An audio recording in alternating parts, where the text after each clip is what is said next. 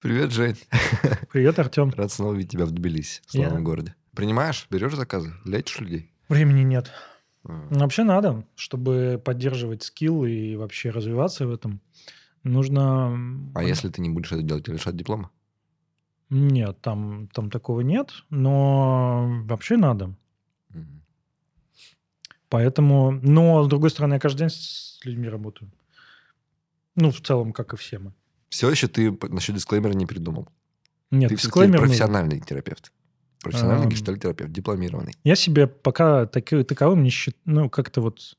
Ну, В смысле, ты себя таким считаешь? Тебя все назначили уже. Вернее Выдали так, я, я считаю, что дисклеймер нужен. Ну, давай. Уважаемые друзья, все, о чем мы сегодня будем говорить, это наше частное мнение. И наша цель – раскрыть для вас волшебный мир радости, счастья, собственного внутреннего мира. И поэтому, если у вас есть проблемы, обращайтесь к специалистам. Каковым является теперь Женя? Да.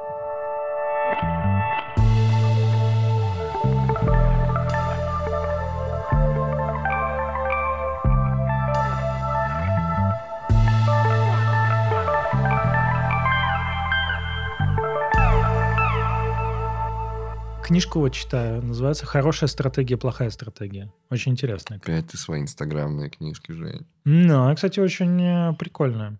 Наверное. Да, Так. да, про стратегию. Стратегический менеджмент, знаешь, как очень важно. И в чем он заключается? Стратегический менеджмент?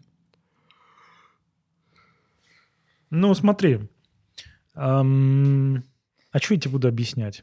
Ну, может, мне пригодится или кому-то из наших уважаемых зрителей. Ну, может, пригодится. Но когда пригодится, тогда и станет понятно. Нет, не буду тебе ничего объяснять. Стратегический менеджмент – это очень важная вещь. Ну, Там прикольно говорится о том, что хорошая стратегия – это не про какие-то лозунги, там, мы хотим стать лидером или еще что-нибудь, а это конкретное, как мы будем, как мы станем лидером, что мы будем делать, чтобы стать И про, Вот- это, и про это целая книжка. да? вот, вот смотри, вот м, сколько у нас подписчиков в Ютубе? Не знаю. А какая у 50 нас, а какая у нас цель? Получать от жизни удовольствие, помогать людям. Так вот, чтобы наша стратегия это в том, что ты сейчас подписываешься, ставишь лайк, нажимаешь на колокольчик и пишешь комментарий. И тогда наша стратегия будет работать. Спасибо. Ну что, как там в IT-то? В IT, Что в IT происходит? В IT происходит одна очень интересная и странная вещь. Ну-ка. IT начало тревожиться, что оно в очередной раз схлопнется. В этот раз уже серьезно. Вот прям по-настоящему. Вот Да, э, прям до по-настоящему, этого... да. До этого все были как бы просто, а вот сейчас уже по-настоящему. Мгм, я понял. Что все, не нужны будут уже. Наконец-то, наконец-то появится то... Нейросети или что там? Да, Да, нейросети? нейросети. Я угадал. Ты угадал. Я тебе про нейросети расскажу. Э, В Notion появился, ну, Notion, если Мгм. пользуетесь, э, появился AI, ну, по сути, под капотом чат GPT тот же самый. Мгм. И он делает для меня то, чего я сам ненавижу делать. Есть э, у каждой субкультуры есть свое арго, есть своя какая-то эм, слова-маркеры, как надо говорить. Мгм. И есть, э, есть твиттерская, там, не знаю, молодежная. Вот, например, тест. Тест на, на, на, на бумера, зумера, кого угодно. Давай, люблю тесты. Можно ли сказать сасный чечек?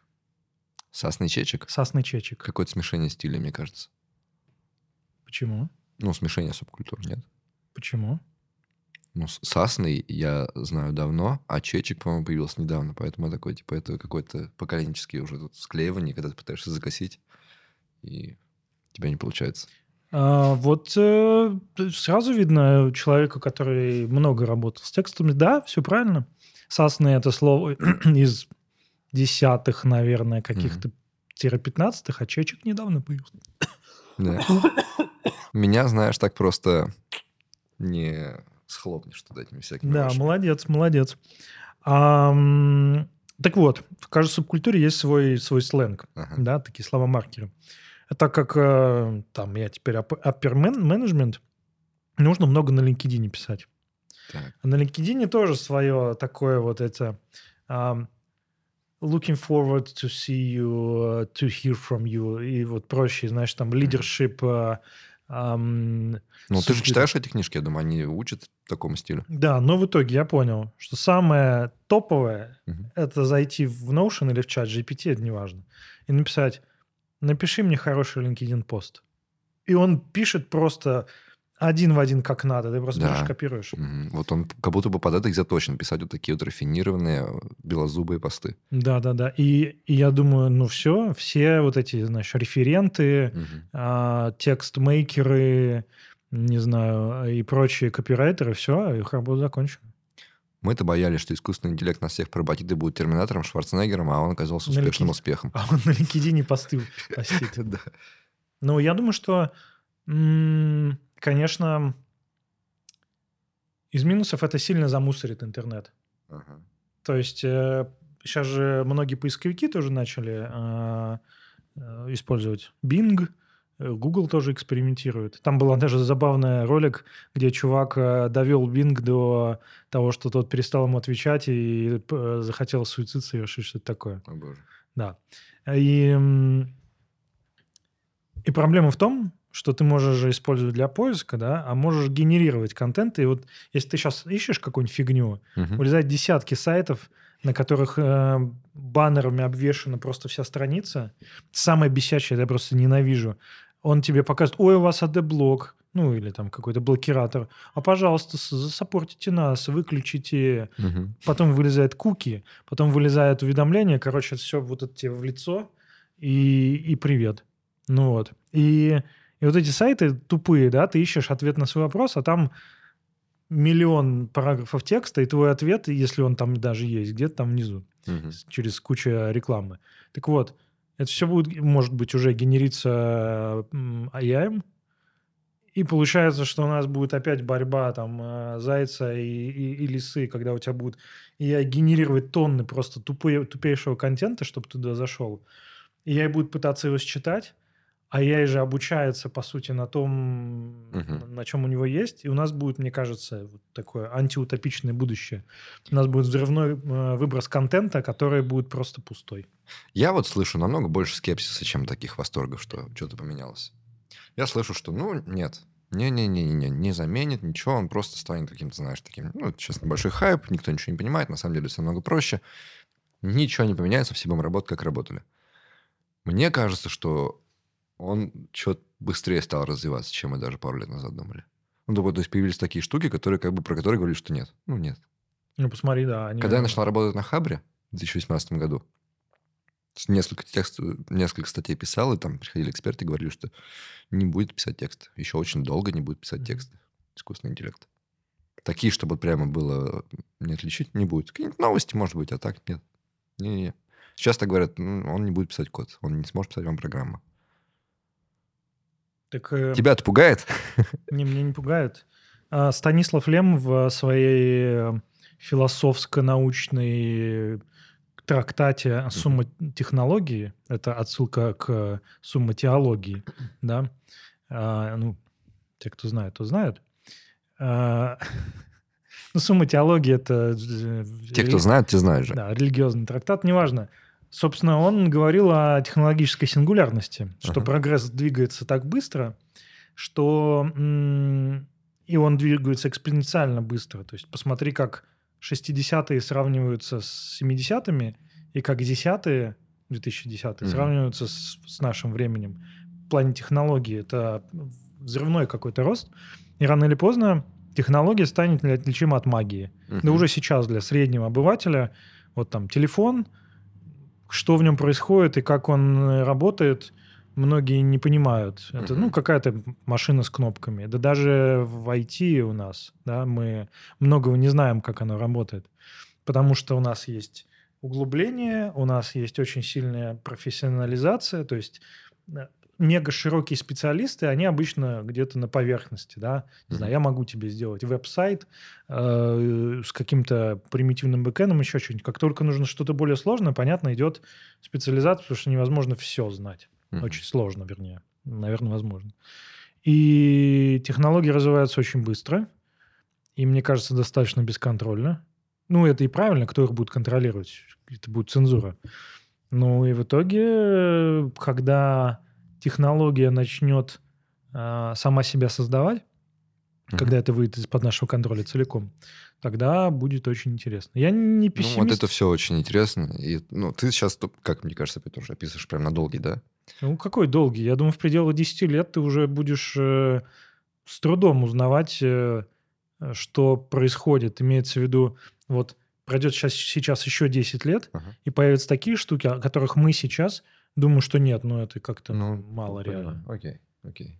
А еще потом, потом еще пройдет через 5 лет, Ага. и постепенно этот срок будет сокращаться, и, может быть, будет какой-то взрыв э, технологий, который либо выведет нас на качественно новый уровень, либо мы все будем уничтожены каким-нибудь. Ну, смотри, умные люди, которые не пессимисты, говорят, что никакие нейросети, никакой искусственный интеллект сейчас никого не заменит, никого рабочих мест не лишит, просто программисты станут работать еще эффективнее. Они просто избавятся от скучных задач, и все будет нормально. Но тревога есть, и тревога, мне кажется, она всегда вот такая, знаешь, то есть люди чувствуют массой изменения какое-то грядущее, но никто не может его правильно истрактовать и сказать, как оно закончится. То есть, когда люди говорят, что все, сейчас все потеряют работу, ну, нет. И когда они пытаются тоже угадать, как это будет, не угадают. Но изменения чувствуют, и этого появляется тревога.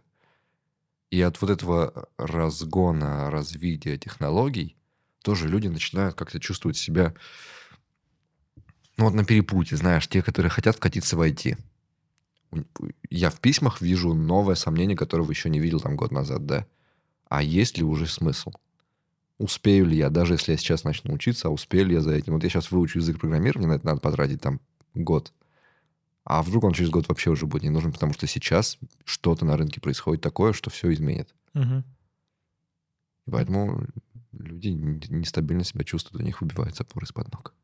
Ну, во-первых, сейчас это время такое, что как бы и, и без э, искусственного интеллекта. Все вместе. Но любая идея, любая технология, любой рынок всегда делится на четыре категории. У тебя есть а, какое-то очень маленькое сообщество тех, кто прогрызает путь себе, не знаю, визионеры, Мгм. которые всегда на bleeding edge of technologies, да, внутри которых этих групп рождаются новые идеи, это какие-то субкультуры или еще что-нибудь.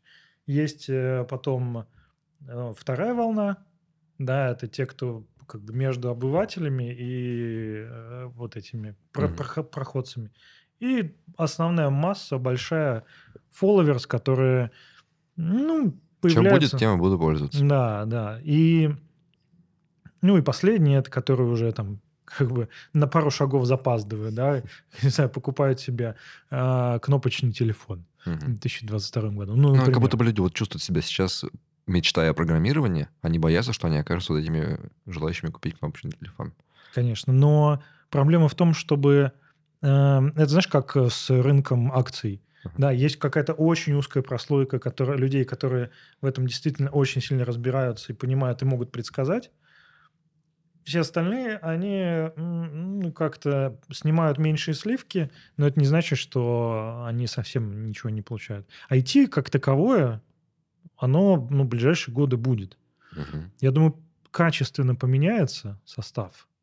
Кажется, что э, какие-то задачи станут проще, и поэтому не нужно будет столько людей. Я, самый яркий пример – веб-сайты э, и веб-студии. Были веб-студии, чтобы сделать себе сайт-визитку, на которой будет написано «Вася Пупкин, у меня такой-то телефон, и я такое-то портфолио», Мгм. Раньше ты шел в веб-студию, они тебе делали. Сейчас есть. Тильда, Радимаг, прочие ноу-код вещи, где ты просто накидываешь, и, или даже вообще тебе ничего не нужно. Там, WordPress и прочее. Мгм. Все, веб-студии вымерли. Ну, они просто не нужны для этого. Появились какие-то новые. И вот тут вопрос, насколько быстро технология меняется, чтобы ты успевал вот заскакивать в это. Мгм. Не знаю, мне кажется, я сейчас такой попытаюсь представить, что, что будет с этим. Мне кажется, что проблема еще и в бизнесах. Ну, то есть представь себе, у тебя есть какой-то сильно олдскульный бизнес, не знаю, какой-то ритейл или еще чего-нибудь. Ты делаешь э, какие-то приложеньки для поддержки себя же. Для того, чтобы AI им заменить, тебе нужно не просто взять и уволить одного программиста, и тебе нужно как бы весь э, поток, тебе нужно ты знаешь, как это все работает, знаешь, как работать с людьми, а как работать с машинами, ты не знаешь. Мгм. То есть бизнес тоже реактивный, он не сможет так быстро. Вот. Но мне кажется, скорее всего, какие-то подвижки будут в QA, Quality Assurance, то, что кажется, что это наиболее легко автоматизированная история. Она уже автоматизируется, уже ручные тестеры. Кажется, что, например, в QA это самая такая автоматизируемая область. Мгм. Ну, уже сейчас ручные тестеры вот прямо в таком классическом понимании, те, которые нажимают на кнопки с тест-кейсами, ну, уже не очень модно. И последние лет 10 э, не так, чтобы модно, потому что это не скейлится, люди плохо скейлятся. Мгм. Кажется, что, не знаю, у меня предсказание, я не, не смотрел на этот рынок давно, не знаю, что там. Кажется, что натренировать нейросетку, проверять, например, какой-нибудь веб-интерфейс, а, не сверх какая-то рокет задача, и, может быть, в будущем мы увидим, как какой-нибудь там, не знаю, GitHub или GitLab э, внедрит э, AI, который ты ему говоришь, что оно вот должно быть так, все, после этого он тебе сам Мгм. все делает. Если такие решения есть, э, скажите, было бы интересно. Ну, видишь, все сводится к тому, что появилось какое-то новое условие вообще, в принципе, Мгм. в мире, которое может быстро все изменить, и ты можешь ошибиться с выбором. То есть цена... рискованнее стал твой выбор сейчас. Если раньше ты такой, типа, ну, выучил какой-нибудь язык программирования, и, в принципе, они долго умирали. Ты все равно мог еще пригодиться. А сейчас какая-то вот тревога есть. Ну, давай с макроуровня вот этих больших течений. Давай мы Пойдем а, к, к историям, от к этим- маленьким от- от- историям от- от фил- частные- частных людей. от философов мы перейдем к ютуберам. Этот выпуск выходит при поддержке Авито Тех, и мы за это им очень благодарны. К нам в гости заглянул Александр Прокопьев, технический руководитель юнита рейтинги и отзывы в Авито Тех. И мы поговорили с ним о наступлении эры искусственного интеллекта, если это можно так назвать. Он не разделяет паники, он настроен оптимистично и рационально, и у него есть пара реально отдельных советов, как побороть свою тревогу. И обязательно загляните в описании, там есть ссылка на сайт Авитотех, где собраны полезные статьи и видео по разным направлениям разработки от специалистов из Авитотех. Почитайте, посмотрите, поможет оставаться актуальным, когда IT-индустрия меняется так быстро. У нас э, сегодня тема для выпуска, которую еще я год назад, когда мы запускали шоу, представить себе не мог. Хм. Потому что программисты пишут письма и говорят, о боже, какой ужас. Кажется, в IT уже нет смысла, потому что сейчас всех заменит искусственным интеллектом. Что? Но это реальные письма. Ну, Я тоже периодически об этом задумываюсь. Наверное, когда-то в будущем он заменит частично работу, работу разработчика. Но сейчас это отличный инструмент, которым нужно пользоваться. А тогда вот это изменение тебя не тревожит, что, в принципе, твоя работа очень сильно поменяется, и тебе надо снова переучиться и снова как бы... Ну, не то чтобы начать с нуля, но не получится больше почивать на лаврах. Все равно твоя работа будет сильно меняться, и тебе придется за ней бежать. Я постоянно думаю, что я буду делать, не знаю, в 50 лет, Мгм. как я буду... а, Неужели мне в 50 лет тоже придется постоянно искать какую-то новую информацию, чему-то учить, учиться? Я думаю, что да. Если я не найду для себя какого-то какой-то э, курицы, которая будет мне золотые яйца нести, то да, придется так работать. И с другой стороны, если подумать, что же заставляет вообще кайфовать от жизни, наверное, ну, будет неинтересно с этой курицей жить, и я все равно буду чем-то заниматься, просто, может быть, рисков чуть меньше будет. Типа Мгм. не смог, не смог. Да, ну, но учиться в любом случае нужно постоянно. И опять же, и ничего особо не меняет, просто это еще одна история. Хотя, наверное, все-таки меняет, потому что я думаю, что он будет развиваться быстрее, чем все, что у нас раньше было. И, наверное, года через два мы уже будем смотреть такие на прошлый 22 год и думать, нифига себе, как мы вообще так жить могли, как мы так работать могли. Мгм. Хорошо, если ты человек, которого вот это нифига себе пугает, как, чему учиться и как развиваться, чтобы не оказаться на обочине? Советы твои. А, Я думаю, что самое главное это не как бы не жить зашоренным, то есть не быть, а, не, не мыслить узко, не смотреть на это как на то, что тебя пугает. Ну, как бы я программист, мне этот искусственный интеллект не нужен, это что-то параллельная история. То есть там этим Мгм. дата-сайентисты занимаются, вот как бы пусть они дальше этим и занимаются. Я м, Go-разработчик, вот на Go пишу. Вот такого делать не нужно, нужно стараться пытаться придумать, а как же можно это применить у себя. Побольше Мгм. разговаривать с коллегами, то есть этот страх наверняка у, у многих есть, Ну или, может быть, он не такой выраженный, что а, прям кто-то ночью просыпается и боится этого или каждый день об этом думает, а скорее просто где-то на подкорке возникает. Об этом побольше разговаривать с коллегами, побольше говорить с людьми и слушать, что вообще говорят. Может быть, какие-то интересные идеи будут, как это можно применить. Я помню историю, когда у меня в одной из прошлых компаний был такой переход в продуктовую разработку и пропадала необходимость а, в аналитиках, то есть системных mm-hmm. аналитиках потому что теперь есть продукты, сами разработчики больше на себя забирают. Ну и вот было, наверное, две категории людей. Одна категория те, кто пошли пробовать себя как продуктов. У кого-то получилось, у кого-то не получилось, это отдельная история. А были ребята, которые...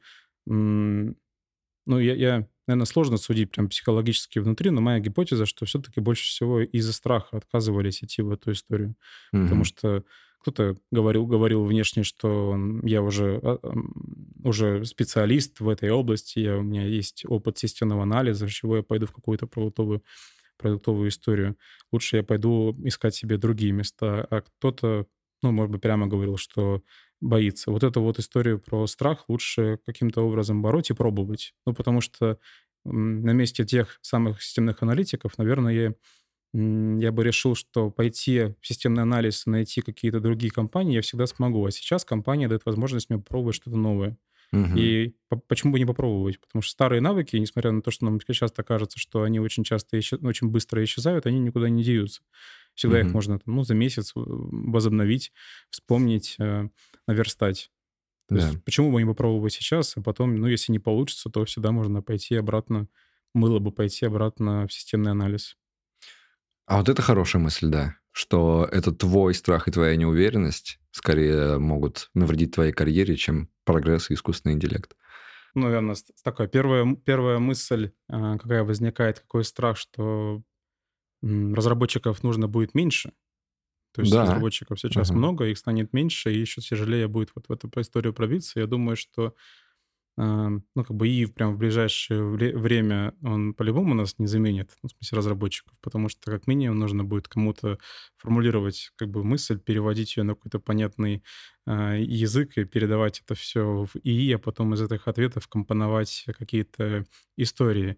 Плюс еще а, ну, а почему, почему это нужно делать? А, еще и потому, что у нас остаются старые системы, которые, ну, не будут готовы прямо сейчас дорабатываться mm-hmm. искусственным интеллектом, скорее всего нужно будет как-то брать кусочки кода от искусственного интеллекта и вставлять их в свои текущие системы, при этом оптимизировать и так далее. Все, работа преобразится очень сильно, но прям совсем в нет не уйдет, по крайней мере, пока, пока мы как бы эти проблемы не решим и еще и, и не научатся мысли читать, чтобы такой продукт сидит, думает, а на выходе продукт э, готовый рисуется. Ну, это совсем какая-то фантастика. Надеюсь, такого не случится, потому что это, mm-hmm. это наверное, совсем, совсем все сильно изменит.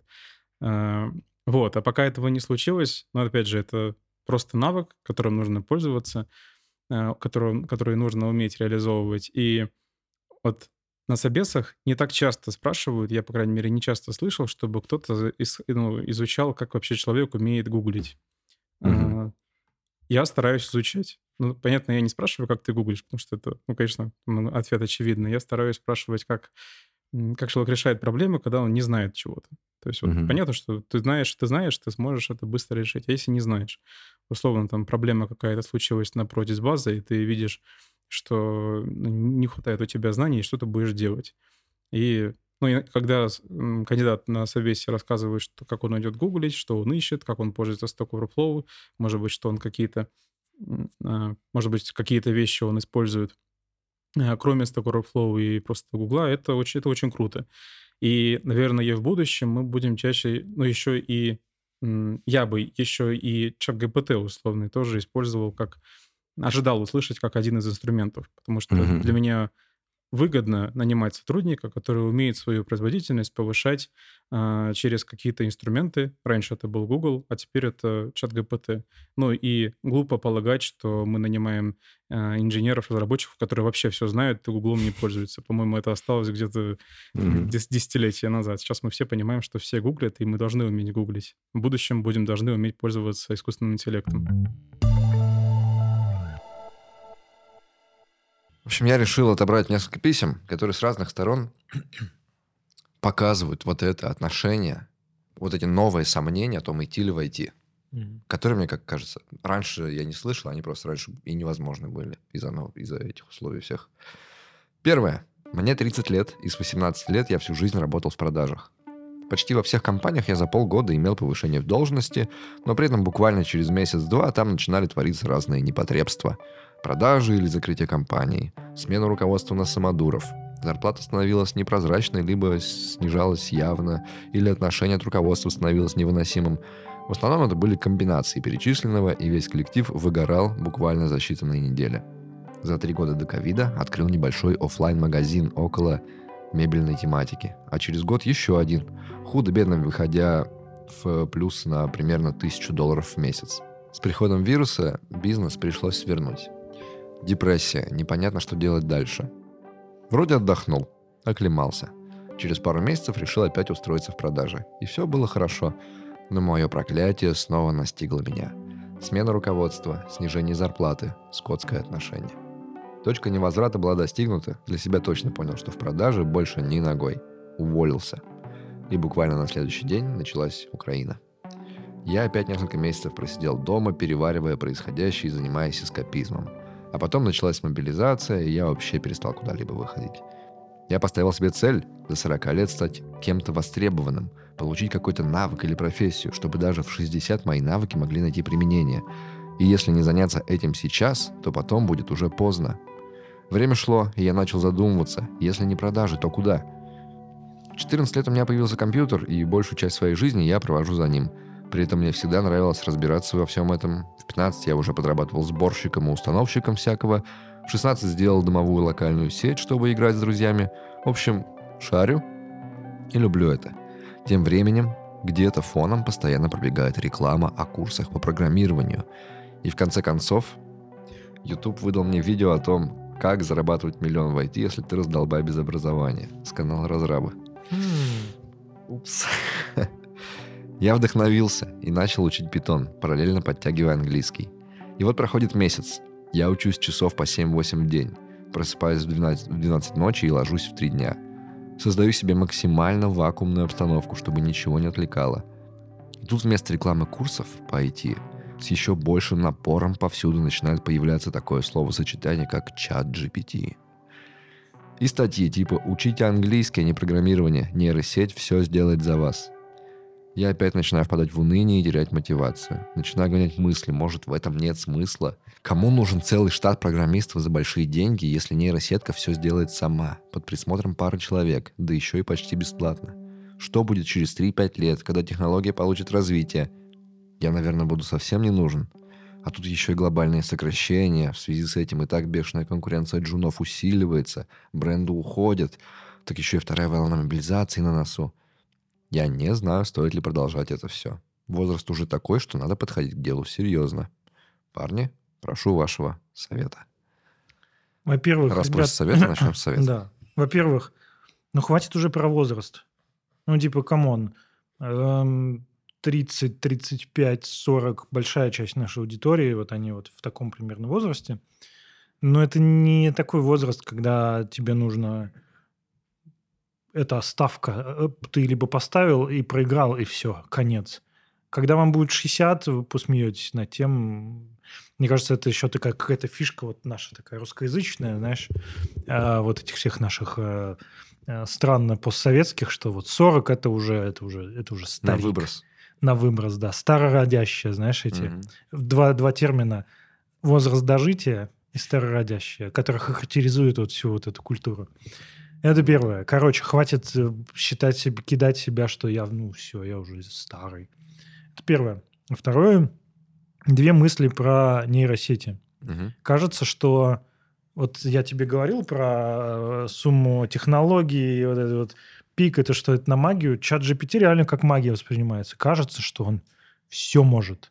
Что на любой такой оракул, знаешь, сидит с, с большим мозгом и может все сделать. На самом деле их пока, я не знаю, как будет в будущем, но пока прикладная задача, э, она не такая, что тебе он все заменит и все сделает. Конечно, в деле генерации какого-то контента, не знаю, те же самые спичрайтеры слэш э, копирайтеры. Да, тут сложно. Ты можешь взять большой объем текста, и он тебе перелопатит буквально писатели, то есть все, кто работает с текстом. Но программисты, ну вот я, например, понимаю программистов, а, мне нужно не просто, чтобы человек э, нажимал на кнопки, да, Мгм. у тебя есть две самых главных особенности, которые отличают а, чат GPT, нейросети от программиста. Первое. Программист – это наиболее более интегрированная история и комплексная. То есть программист должен работать в организации, в команде, должен э, со- собрать требования с, не знаю, с продуктов. Он должен понимать, что происходит, должен интегрировать а, разные подходы. Мгм. Да? Я, конечно, говорю сейчас уже о более сеньорном уровне. На уровне джунов, которым действительно часто скидывают там, ну, напиши мне функцию какую-то. Мгм. Да, там, где можно поставить максимально изолированную задачу и максимально такую, скажем так, текстовую, возможно. Но в других случаях программисты очень, ам, знаешь, у них много таких корней, которые во всей организации. Конечно, наверное, когда-нибудь появится бизнес, который именно постарается максимально смодулизировать программистов. Мгм. Вот. И тогда в таких бизнесах, ну пока это слишком Ну вот это всё. все. Ну пока, пока нет, пока нет, но мы же тревожные как бы существа. Вот мозг, он все время что-то дорисовывает, пытается спрогнозировать плохую ситуацию, чтобы ее избежать. Да, вот это вот все там, что тебе на- накручивает. И тут появляются такие всякие факты. Вот он говорит. Массовые увольнения. Ну, реально массовые увольнения. Массовые увольнения, над которыми шутят в интернете, что, смотрите, 10 тысяч программистов уволили, ничего не поменялось. Ну, Я Вот ди- Как об этом рассказывают? Типа, уволили, Да. ничего не поменялось. Все, типа, выкидываешь. Оказывается, это был мертвый груз, который, который стоил там миллионы долларов. От него избавились, все норм. Чат GPT, не нанимают джунов. И такие все. Индустрия меняется. А, типа, хорошее ли время, чтобы сейчас, типа, вот туда идти? Такая ли она, как мне ее описывали, что приходи там, научишься, будешь деньги зарабатывать, все стабильно. Всегда нужны, всегда будут нужны. А вдруг все поменяется? Это, конечно, на самом деле, ну, когда ты в теме, да, э, тут я, наверное, там, с высоты своего опыта, ты на- смотришь на это куда более м, весело и скептически. Про увольнение просто краткий экскурс его в топе, как это работает.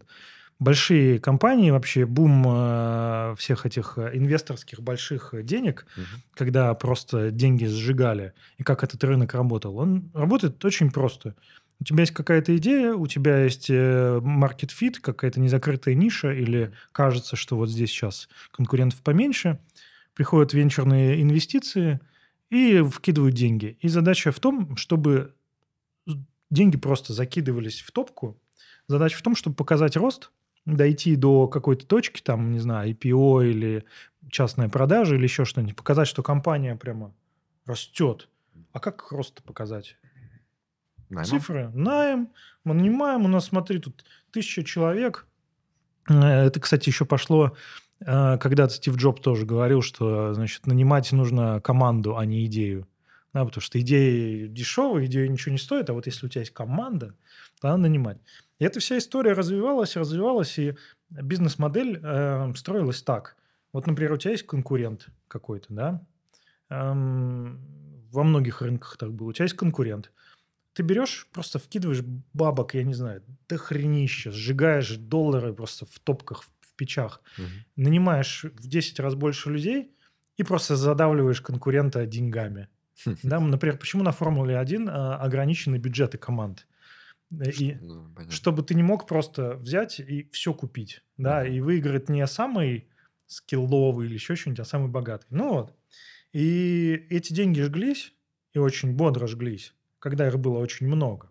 И компании росли, росли, росли, и нанимали, ну, просто потому что именно так показывается рост.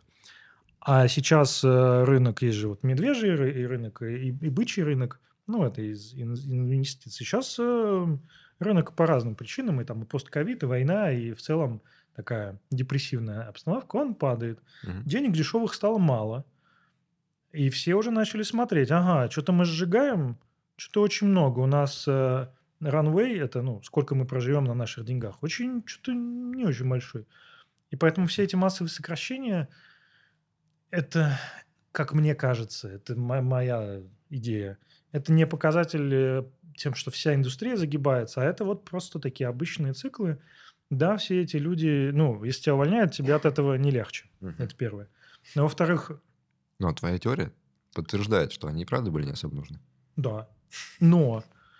И это можно, типа, вот из таких кризисов э, бизнес и индустрия выходят с неким пониманием чего-то и переделываются. И они могут выйти с пониманием, кажется, и правда не нужны. Ну, ты учти, что бизнес, особенно большой, Мгм. особенно большие сокращения, он не очень смарт работает. Это не то, что провели огромный анализ всех сотрудников, сделали огромный спредшит, где, значит, отранжировали от первого Ага. суперзвезды до самого последнего и уволили, значит, всех.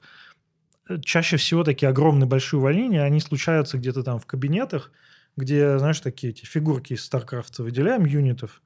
Такие, ну, что-то вот у нас вот этот бизнес-юнит, плохие показатели, давайте там 10% уволим. Это все постепенно спускается и увольняет зачастую ну, относительно случайных людей. И Не всегда и не везде. Ну, и, конечно, там перетряхивают часто тех, кому есть претензии. Но вот из последних увольнений есть огромная масса примеров, где у людей послужные списки такие, что ты удивишься. Так и эти люди быстро найдут работу. Окей. Пирамида, вот наша любимая пирамида, где у тебя внизу низкоквалифицированные джуны, которые только вошли, а наверху сеньоры с огромными годами опыта, она вдруг не перевернулась с ног на, на голову. Мгм. Джуны и интерны, те, кто только там Тайка Вайтити, а, это самая уязвимая категория в любых штормах, в любых кризисах. Сорян, там самая большая конкуренция. И к страхам. Страх всегда есть, но а какая альтернатива? Ну, то есть ты сидишь в продажах, возвращаясь к нашему Ну, хочется, понимаешь, угадать, хочется найти правильное решение. Если не IT, то куда? И не в продаже, IT как первый вариант, нет, значит, надо просто что-то искать другое. Ну, типа, значит, другое, значит, другую профессию учить, а не кидаться на хайп. Знаешь, э, успешные инвесторы, в чем их секрет? Мгм. В том, что они не, как бы не играют в рулетку, они не ставят all-in, Мгм. все на одно. И такие, ну, если не... О, как, ну, слушай, тут... Ну, хорошо, не хочешь, боишься, что IT может загнуться, учи две профессии. Где же только сил-то взять? Нет, просто ам, тут и майндсет-то тоже такой. Ты, ты, ты думаешь, сомневаешься, а, а- а туда надо идти, а не туда надо идти, да? Ты оперируешь тем, что у тебя есть. А у тебя есть, первое, ам, некие твои мысли про рынок, Мгм. да, у тебя есть субъективные, вот мне кажется так. У тебя есть экспертное мнение, ну, там, не знаю, наше, или спросить в Твиттере каких-то экспертов, ну, в Твиттере лучше не надо, но, ну, есть какие-то эксперты, их мнение, да, точно же никто не знает. Есть объективные показатели. Объективный показатель, сколько у тебя вакансий таких сейчас на рынке, э, какой у тебя тренд этих вакансий, вот их больше, меньше, деньги, сколько там. Это все информация есть, есть много, там, не знаю, если по России есть, там, не знаю, ХХ, LinkedIn публикуют всякие статистики есть, там, средняя Мгм. зарплата по такому-то. Это вот объективные. И суммаризируя вот это все, ты себе выстраиваешь как бы бизнес-стратегию, но это бизнес-стратегия твоего собственного развития. Мгм. И ты думаешь, ага, окей, вот, наверное, в IT еще можно пойти, да, пока я не вижу, что там тренд падает. Вот я не вижу. Ну, вот. Но в целом наиболее защищенные профессии всегда были. Это гробовщик, потому что люди всегда умирают. Доктор, потому что люди всегда лечатся, не знаю, парикмахер. Ну, то есть то, чё- то что никогда, наверное, не, не уйдет от нас. Наверное, трансформируется как-то. Ну вот. То есть ты здесь предлагаешь бороть тревогу рационально, подумав. А Взвесив трев- все, изучив, и Да. такой, нет, нейросети вас не заменят, рынок не схлопывается, массовое увольнение – это совсем про другое. Разберитесь, все хорошо, и учите свой питон дальше, да? Да, потому что а тревога всегда нерациональна. Мгм. Тревога от страха отличается тем, что у страха есть конкретная причина. А тревога – это Ага. Мгм. что-то там шуршит в кустах, и ты сразу такой навостряешься. Ну вот, а побороть тревогу можно тем, что ты рационализируешь, взвешиваешь за, плюс, ну, такие серьезные, Мгм. сидят дядьки, Хорошо, тетки. пошли к второму письму. Давай. Гораздо позже Большого Взрыва родился я. Не в богатой семье, но, несмотря на это, компьютер у меня появился рано. Он не был мощным, но первую эпоху и Героев 3 он тянул. Я много играл в разные игры, и у меня появилась мечта стать программистом. Конечно, я к ней не стремился, я был достаточно амебным в таких вещах, поэтому я ничего не изучал из этой сферы. Время шло, закончил 11, кла 11 классов, техникум со второго раза. Спасибо родителям и бабушке. Потом 13-14 годы, и я переехал в РФ. Да, я из Украины. Отслужил в армии, решил поступить в универ на программиста. Время было крутое и незабываемое. Окончил в 22 году и начал искать возможности по получению опыта в разработке. И устроился на завод. Работал в нем, на нем уже до этого в сумме около 8 лет. Была вакансия на бога программирования с опытом много лет за относительно небольшие деньги. Решил попробовать, перейти, и меня взяли. Двумя словами, работа мечты. Нет. Очень прямо жирно написано. Нет с кучей знаков восклицания. За два месяца я написал целых ноль строчек кода. Зелень вроде меня посадили писать требования к продукту с госзаказа, без опыта, без знаний в данной сфере. Работа нудная и нет развития как программиста. Но я не унываю и всех к этому призываю. В свободное время иногда делаю тестовые задания, наполняю портфолио. Но дилемма все же остается в такое-то время. Остаться на заводе, завод около военки, поэтому дают бронь. Точно, вроде как. Но относительно небольшая ЗП и карьерный рост, ты что такое вообще? Или кинуть его и пойти на ближайший офер, чтобы получать удовольствие, опыт и ЗП, но тогда есть вероятность получения визы и отправки в отпуск за границу. Вот они, сомнения наших времен. А может э, бог-программист э, написать такую программу, которую не сможет запустить? Очень хорошая шутка. Да? к серьезным вещам. Смотри, какие разные, какие разные тренды. В одном случае они боятся прогресса, о том, что прогресс уйдет так Мгм. далеко, что мы просто никак за ним не успеем. Что все, типа, технологии сами себя будут писать, программисты больше не нужны. В другом, а стоит ли мне идти в программисты, когда мир движется, наоборот, в средневековье, где программисты, типа, вообще не нужны? И мог ли ты представить там в 2018 году, что человек будет сидеть и выбирать между работой программистом и на заводе, блин, которая нудная, стрёмная и вообще без каких-либо перспектив? Ну, если бы знал бы прикуп, эм, не жил бы в Сочи. А, Я просто не знаю, что тут, что тут можно ответить, потому что этот выбор между риском, не риском, а, он эм, настолько индивидуален. Тут э, как, как- почему совет тут нельзя дать? В том числе мы говорили, почему советы Мгм. плохо давать, потому что они базируются на моем личном опыте, да, я бы сделал так. Но еще советы, почему терапевты не дают. Потому что тем самым ты ответственность как бы перекладываешь. Вот я тебе дал совет, и я как бы ответственный за это, а не ты сам. Но тут, наверное, если помочь об- об- обстукать мысли, об, об мысли, я бы, наверное, смотрел на перспективу. Есть тактика, а есть стратегия. Перспектива там завтрашнего дня, ну там ближайших там, за полгода. Мгм. Да, вот есть вот э, завод, да. Но давай так, я, может быть, пессимист, но кажется, что в пределах там двух-трех лет вряд ли эта перспектива а, ам, долго- долгосрочная. Вот так я скажу. Мгм. Короче, ам, наш мозг очень... Я уже говорил, это что наш мозг это такой маленький ребенок, который не, просто не очень природой приспособлен того, чтобы планировать в долгую. Мгм. Да? Ну, беги или бей, или вот конфетка, давай быстро допамин, и, и вот это все. А планировать на 2-3 года вперед – это отдельный скилл, эм, который, к тому же, не очень возможен в условиях наших вот реалий, когда через год все может поменяться. Но м, тут как-то вот этот вот... Ну, конкретно в этой ситуации. Вот, типа, Да. если пойдем от маленького к большому. Давай. Маленькая ситуация, вот это частная, его. Да. То есть он это рассматривает как безопасный, но неинтересный вариант. И опасный, но клевый, перспективный. Я бы не рассматривал безопасный вариант как безопасный. Потому что когда ты джун на заводе, и ты Воен... Ну, во-первых, на военном заводе ты джун, и тебе как бы просто какую-то там фигню надо делать, которую ты даже там тебя не учили, какие-то просто абсолютно херовые вещи, то как бы твоя бронь, она растворяется моментально. Ты попадаешь... Ну, сколько такого уже было, что как бы всякие такие предприятия, они еще и первыми же отправляют часть своих сотрудников заставляют идти. Есть еще Такое, моральный, как бы, моральный такие, вопрос. такое как бы было. Ну, моральный вопрос это как бы на его совести все. Тут уж там точно не лезть. Но к тому, что это все не звучит как безопасный вариант. Абсолютно. Опасный вариант тоже опасный вариант, реально. Ну, Поэтому плюс, как бы плюс еще тут вопрос... э, ну, всег- почему всегда очень просто, м, знаешь, так, давать советы, на, на ситуации вставить? Потому что у нас нет эмоциональной заряженности в этой ну, ситуации. естественно. Ну, вообще, конечно, если так раскидать, там есть э, свод анализ SWOT, э, си- силы, ну, это вот сильные- с книжек твоих этих, да? Вот? да, из этих э, менеджерских. Э, Strengths, э, weakness, opportunities and threats.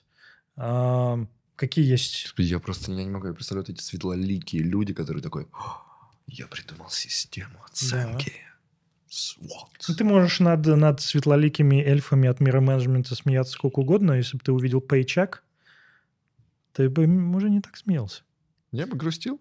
Конечно. Ну. Ну так вот, и ты анализируешь э, свои или там команды, ну его можно применить к чему угодно, а, силы, а, слабости, какие оппорти- ну, эти возможности на рынке и угрозы. Чуть не спалился. Чуть не спалился. А, Чуть не сказал opportunities. Opportunities. Эм, И, и так выглядит, что как бы возможности, вот ты работаешь на заводе, да, а что ты получаешь, кроме денег, кроме зарплаты?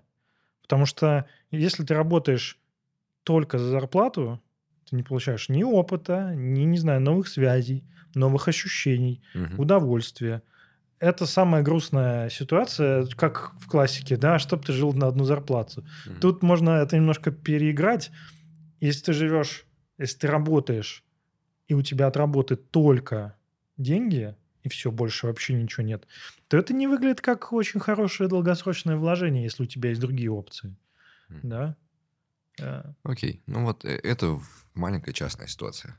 Большой. Как тебе вот это? Ты дал прогноз, там все раскидал рационально, как, Да, как что там вот с этим прогрессом нейросетей, увольнений и схлопывания индустрии. мгм. Как тебе вот этот тренд? Погрузится ли мир в средневековье, где технологии в принципе будут не нужны? И мы снова будем с лопатой ходить, копать картошку. Я думаю, что э, можно, конечно, читать фантастов и всякие антиутопии и все Мгм. прочее, но мне кажется, что мы скорее, скорее, чем откатимся назад, скорее, что мы перевалимся через какой-то пик, и э, это будет, знаешь, что техно-средневековье, когда ты, у тебя есть куча гаджетов каких-то. А, ну, киберпанк. Ага. High-tech, low-life. Техно-средневековье мне нравится больше. Ну да, можно, можно так сказать. Киберколхоз. Киберколхоз. Ну, в общем, эм, э, я, конечно, уважаю и понимаю паникерские настроения, что ядерная зима и э, ничего больше не будет, но можно планировать с таким расчетом и сделать себе схрон в лесу с тушенкой и всем Мгм. прочим, Ам, но я не из таких людей. Я не Хорошо. верю. Здесь ты свою тревогу тоже поборол. А у меня я Эмоционально или рационально? Ну, ну, скорее эмоционально, я просто изначально не верил. Хотя, кстати, очень интересно, а, есть э, Железный такой Мгм. фантаст-автор. Он писал в те годы, когда очень была сильная э, истерия. эм, 80-е. я- да, ядерная истерия, даже не 80-е, там еще даже пораньше. А, еще одна была, да. Вот.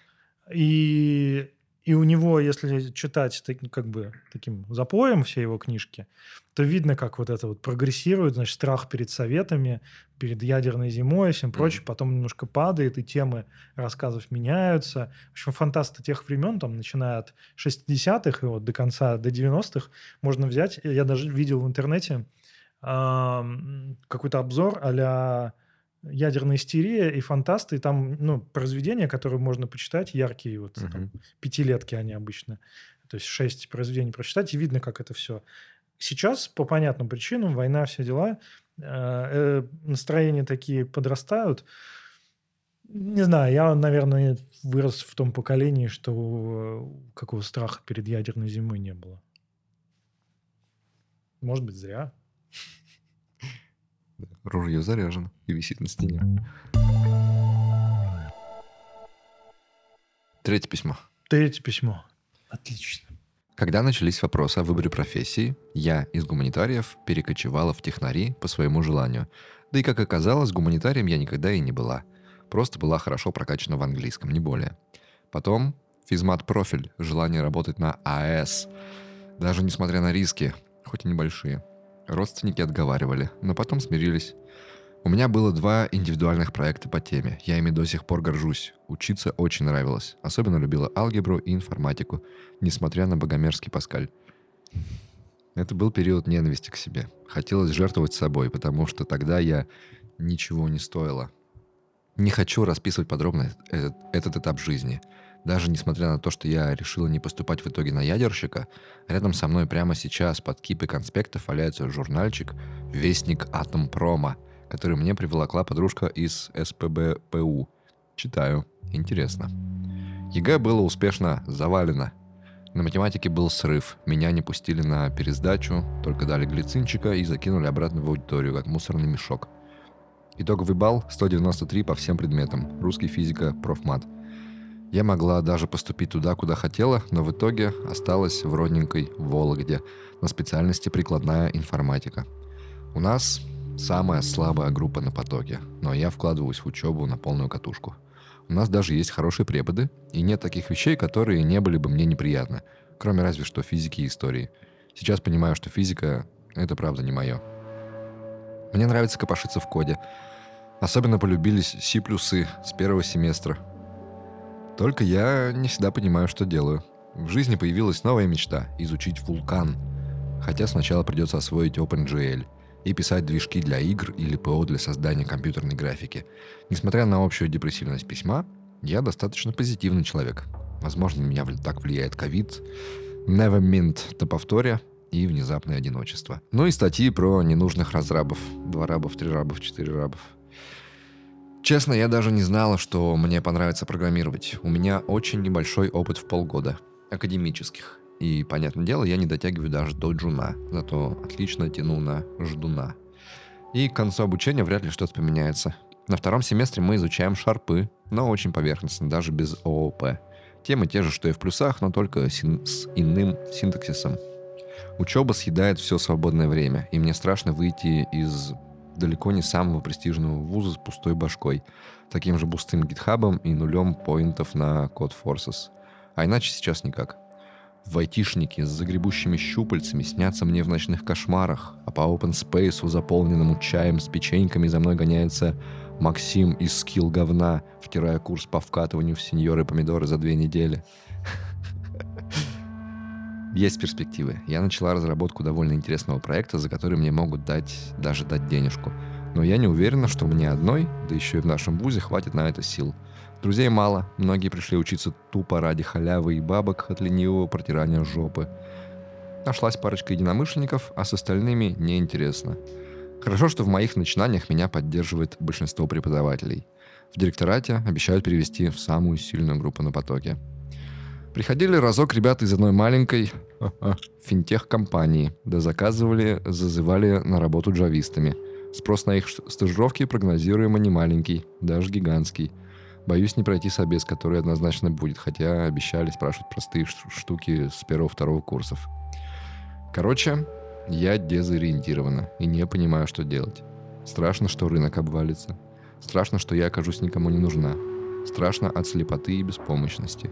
Чувствую себя маленьким котенком Шрёдингера, которого бросают в реку, а выживая, выживет этот котенок или нет, неизвестно. Не знаю, что делать. Ослабить упор на учебу и начать свой ненужный студенческий стартап, продолжать налегать на все в ВУЗе с жарким энтузиазмом или просто бросить все, научиться наконец играть на электрухе и стать панком. Вообще, панком нельзя стать. А что им можно сделать? Родиться. Понятно. Так, я могу тебе сразу сказать, что я здесь. Почему я третьим письмом писал? Почему? Вот э, первый тренд был на прогресс идет слишком далеко, угу. второй прогресс идет слишком средневековье, третий самый, самый рутинный, обыденный и, скорее всего, для меня реалистичный. Какой? IT станет настолько скучным, нудным и неинтересным, и вот это, знаешь, просто коммерческим формашлепством, что людям с научными амбициями или какими-то еще такими, знаешь, типа вот у нее Она училась на атомщика, она хотела работать на АЭС, у нее до сих пор лежит журнальчик. Она хочет хорошо учиться, она может какие-то студенческие стартапы, гордится какими-то проектами, связанными с этой атомной, да. Ну, вроде как программировать интересно, но вот там приходит какой-то финтех, и зазывает там джавистами формочки клепать. И все хотят, все хотят туда за бабками халяву и жопу продирать. А ей неинтересно с такими. Ей хочется, видишь, что-то клевое делать. А IT как будто перестает быть местом, где делают клевые штуки. Оно превращается вот в это вот Я, приложение, где пердеть по тапу надо. я смотрел интервью Пьера Лебрана. Это известный э, скалолаз и альпинист. Он покорял э, Эверест много раз. Ну, такой, в общем, дядька. Он большой фанат фри... Я не уверен, как это называется, когда ты без страховки э, лазаешь, и Мгм. он залезал на множество гор. Обрыв 600 метров, он без страховки, без всего просто. И он рассказывал, что есть э, два типа э, людей, ну, альпинистов в данном случае. И мне кажется, это очень коррелирует с, с этим письмом. Есть люди, которых мотивирует цель, Мгм. то есть это вот вершина, ты ее видишь, и тебе нужно ее обязательно видеть, иначе ты без нее ты не видишь, куда ты идешь, ты не, не понимаешь, она тебя не мотивирует ничего. То есть ты там идешь, идешь, ползешь, ползешь, и как-то и как-то грустно. А, Но проблема таких людей в том, что если вершина слишком далекая, и он рассказывал про свое, когда он только начинал, что он очень хотел залезть там на какую-то свою местную гору, но он не по силам ему было это сделать. Мгм. И он смотрел, и она его, наоборот, через какое-то время начала раздражать, потому что он не мог никак туда попасть. А есть другой тип людей, которые эм, мотивируют, ну, не то, что мотивируются, но другой подход. Они как бы потихоньку, вот он говорит, «М, я такой, я вижу, вот через там 10 метров мне нужно до туда долезть, до той расселенной, ну и так далее. И он говорит, и такой подход, конечно, более спокоен. Каждый выбирает сам по себе, но вот эм, тут сейчас надо как ст- старичок сказать, я вижу, как молодые люди э, взваливают на себя, то есть ты, ты в универе, успешный успех везде со всех утюгов, да, что нужно уже прямо здесь, сейчас а, вы, выбрать раз и навсегда, иначе ты никуда не попадешь и пропадешь. И как мы много раз говорили, чем больше у тебя ноша на плечах, тем тяжелее идти. И тут я вижу, что надо выбрать вот сейчас это вот. IT, а если неправильно выберешь, то будет скучно или вообще заг- загнется IT. М, Зачем делать себе жизнь сложнее? Ну, это нормально, это такой период. Студенчество.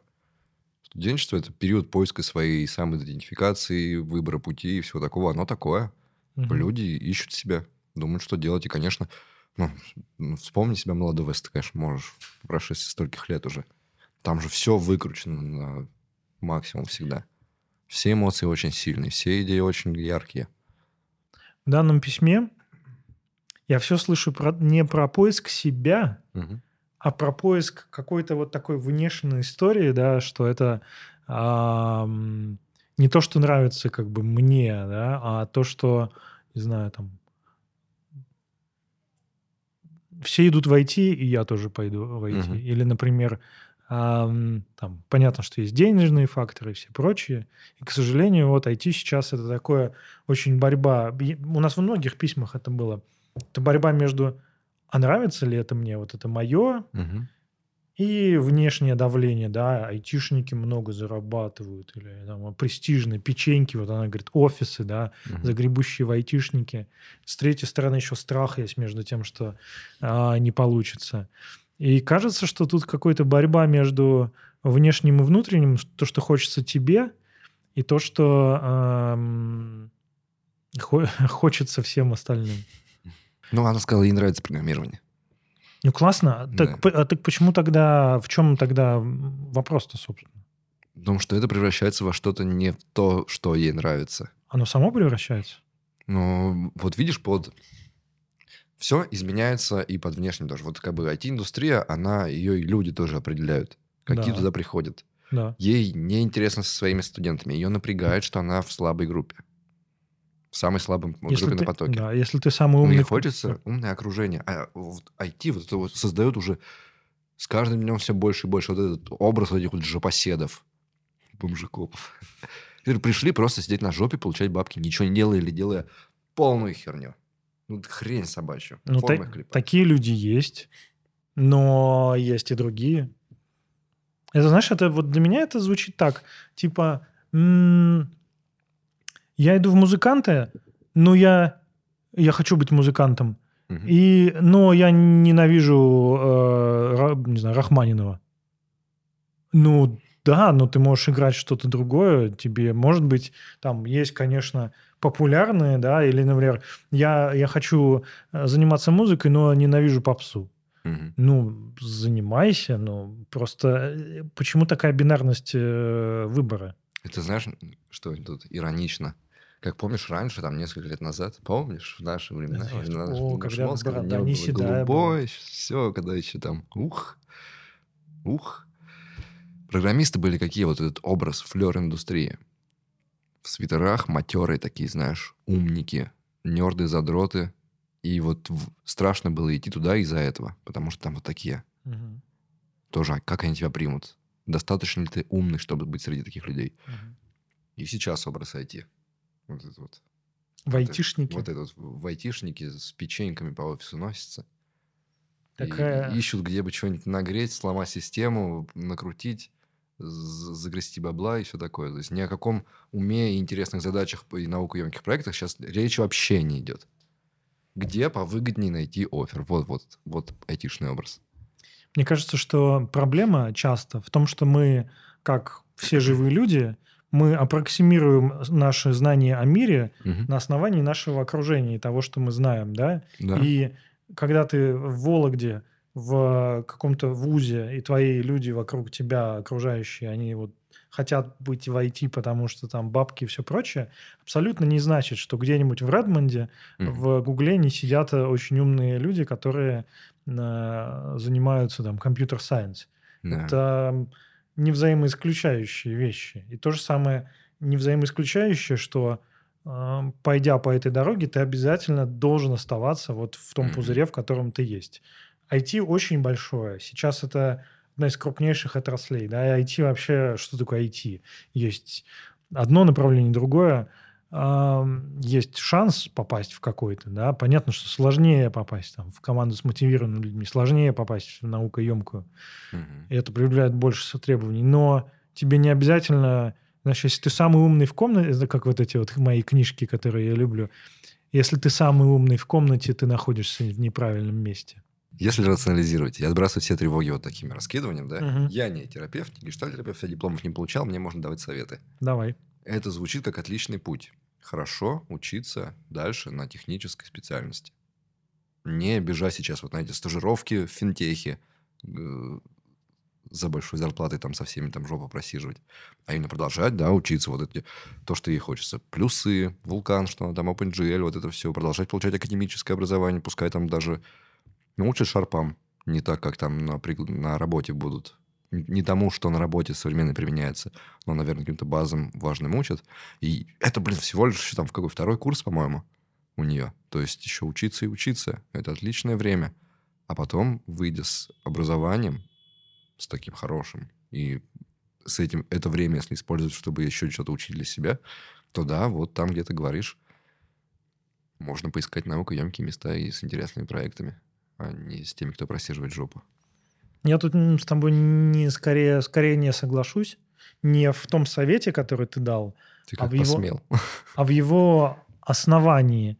Потому что э, мне кажется, Ага. сейчас теория, да, эм, понятно, что сейчас время крайне тревожное, и оно э, провоцирует, много чем провоцирует. В целом наше вот нынешнее, э, даже не говоря про войну или еще про что-то, а социальные сети, вот это пресловутый fear of missing out, просто бешеная гонка всего, и войти тоже, что надо войти быстрее, потому что места закончатся, потому что двери закроют, войти больше никто не попадет, э, технологии. В общем, все это провоцирует такую большую тревогу, Мгм. что нужно куда-то бежать и что-то делать.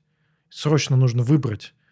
И эта тревога очень сильно мешает, потому что она провоцирует тебя делать... Вообще любые решения состояния паники и тревоги, они неверные, потому что они априори без раздумий принимаются. Это первая мысль. Да? То есть все тебя давит а вдруг надо не в ВУЗе, а вдруг надо пойти опыт получать, а вдруг еще и вот эти вот а, неиспользованные возможности, они так летают вокруг, и такие, Мгм. боже, что делать? Мне кажется, что нужно э, отделить себя от ситуации и посмотреть, ну, понятно, что это сложно так оценить, а, как мы с работой говорили, да, у нас был про, про работу. А, Там на заводе, не на заводе.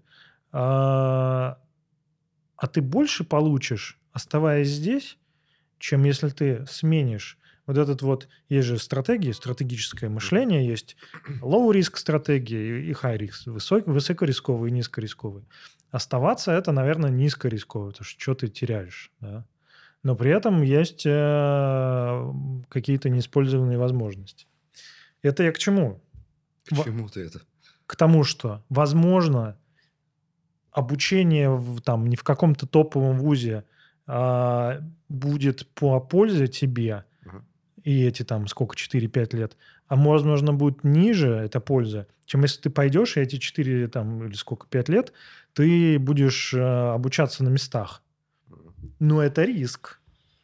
И тут вопрос, какая у нас толерантность к риску как у человека, да, как у человека и как в ситуации. Когда ты, когда у тебя нет обременения, там, жен, детей и всего прочего, когда тебе не нужно содержать себя, это одно. Когда тебе нужно содержать себя, это другое. Когда там а, кризис и кругом война и все прочее, это третье. И это советы, знаешь, типа, а как мне а, жизнь свою построить? Мгм. Если бы я знал, как свою жизнь построить. Наверное, во мне говорит просто вот это желание э, вернуться в универ, попасть снова на перепутье и сделать все по-другому. Поэтому не буду навязывать это своими советами. Да, тут... А ты вообще рисковый? Я? Да. Ты как к риску относишься? Да я какой-то вообще, знаешь, слишком несистемный человек. Вот я э, говорю одно, а потом делаю другое.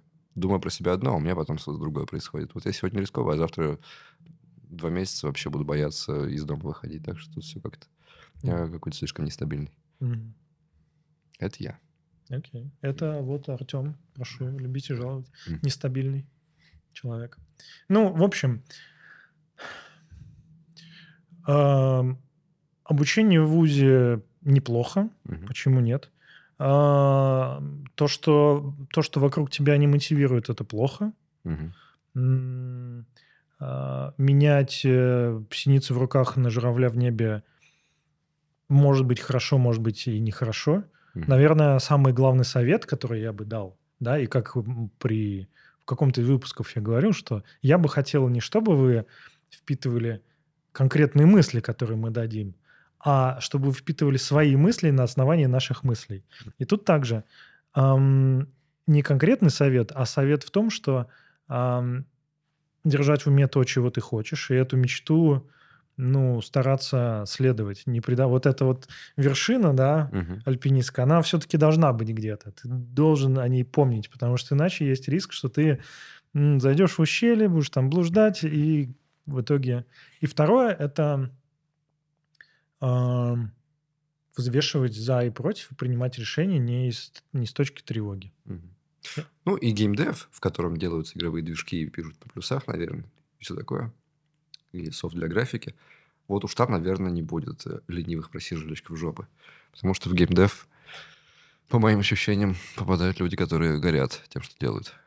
Даже слишком. Слушай, геймдев очень разный. Я не специалист, у меня Мгм. есть там какое-то количество информации про это, есть какие-то друзья, но в геймдеве есть инди-геймдев, где, ну, ты либо один пишешь игру, она там выстреливает, но на одну выстрелившую игру миллионы просто каких-то поделок, которые легли в стол, либо ты херачишь как проклятый, то есть кранчи в э, геймдеве это очень простая Ну, я говорю, это не для ленивых просиживальщиков. Да, ну, либо ты попадаешь в какую-то большую студию, где е- и кранч есть, и дедлайн, и все прочее, но там можно попасть там раскрашиватель пикселей в третьем, в третьем полигоне какого-нибудь там босса. То есть там тоже нет... Мы все, знаешь, это когда вот эти попаданцы, да? Мгм. Причем как бы смехотворность всех книг про попаданцев, и не только книг. Конечно же, он всегда, если в средневековье, то ты какой-нибудь там барон, ты не крестьянин, который сортиры чистит и помирает от чехотки. Мы всегда себя ставим... Ты подожди, ты мечтаем. это про попаданцев, они же все время попадают в какое-нибудь говно. Да, но В они... тело пчелы, которая попала на совещание какого-нибудь там этого большого А а военного помнишь, совета. был такой козуля в Твиттере? Помню. А ты знаешь, что он на самом деле жив и переродился в виде JavaScript фреймворка в другом мире? Да. Да. Как он называется? Козуля. Ну, короче, мы всегда думаем, что, блин, вот как было бы классно вот туда попасть, в геймдев.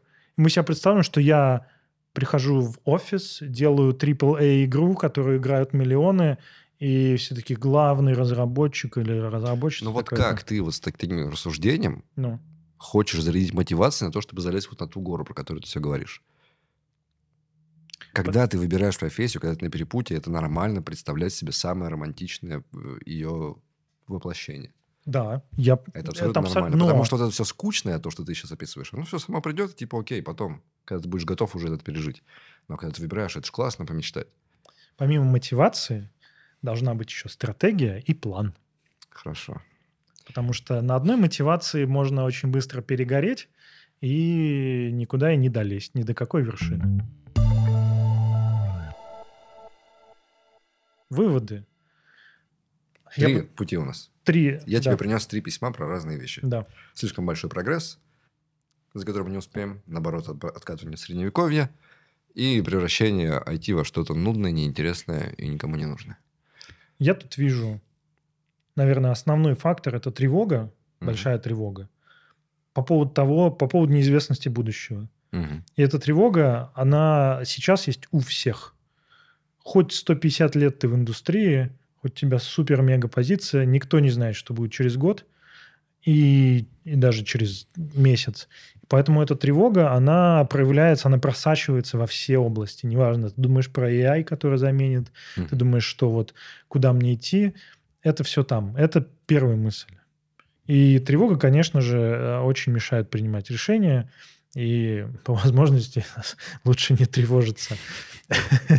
С вас, да, с вас много денег. Э, Но просто тревогу можно осознать, понять, что «М, а в чем, чего я боюсь-то, почему так страшно. А, Это первая мысль, которая объединяет. Вторая мысль, уже более практическая. Эм, Всегда будет пирамида деления. И, и среди э, опытных да, людей, и среди джунов тоже есть маленькие подпирамидки. Такой фрактал.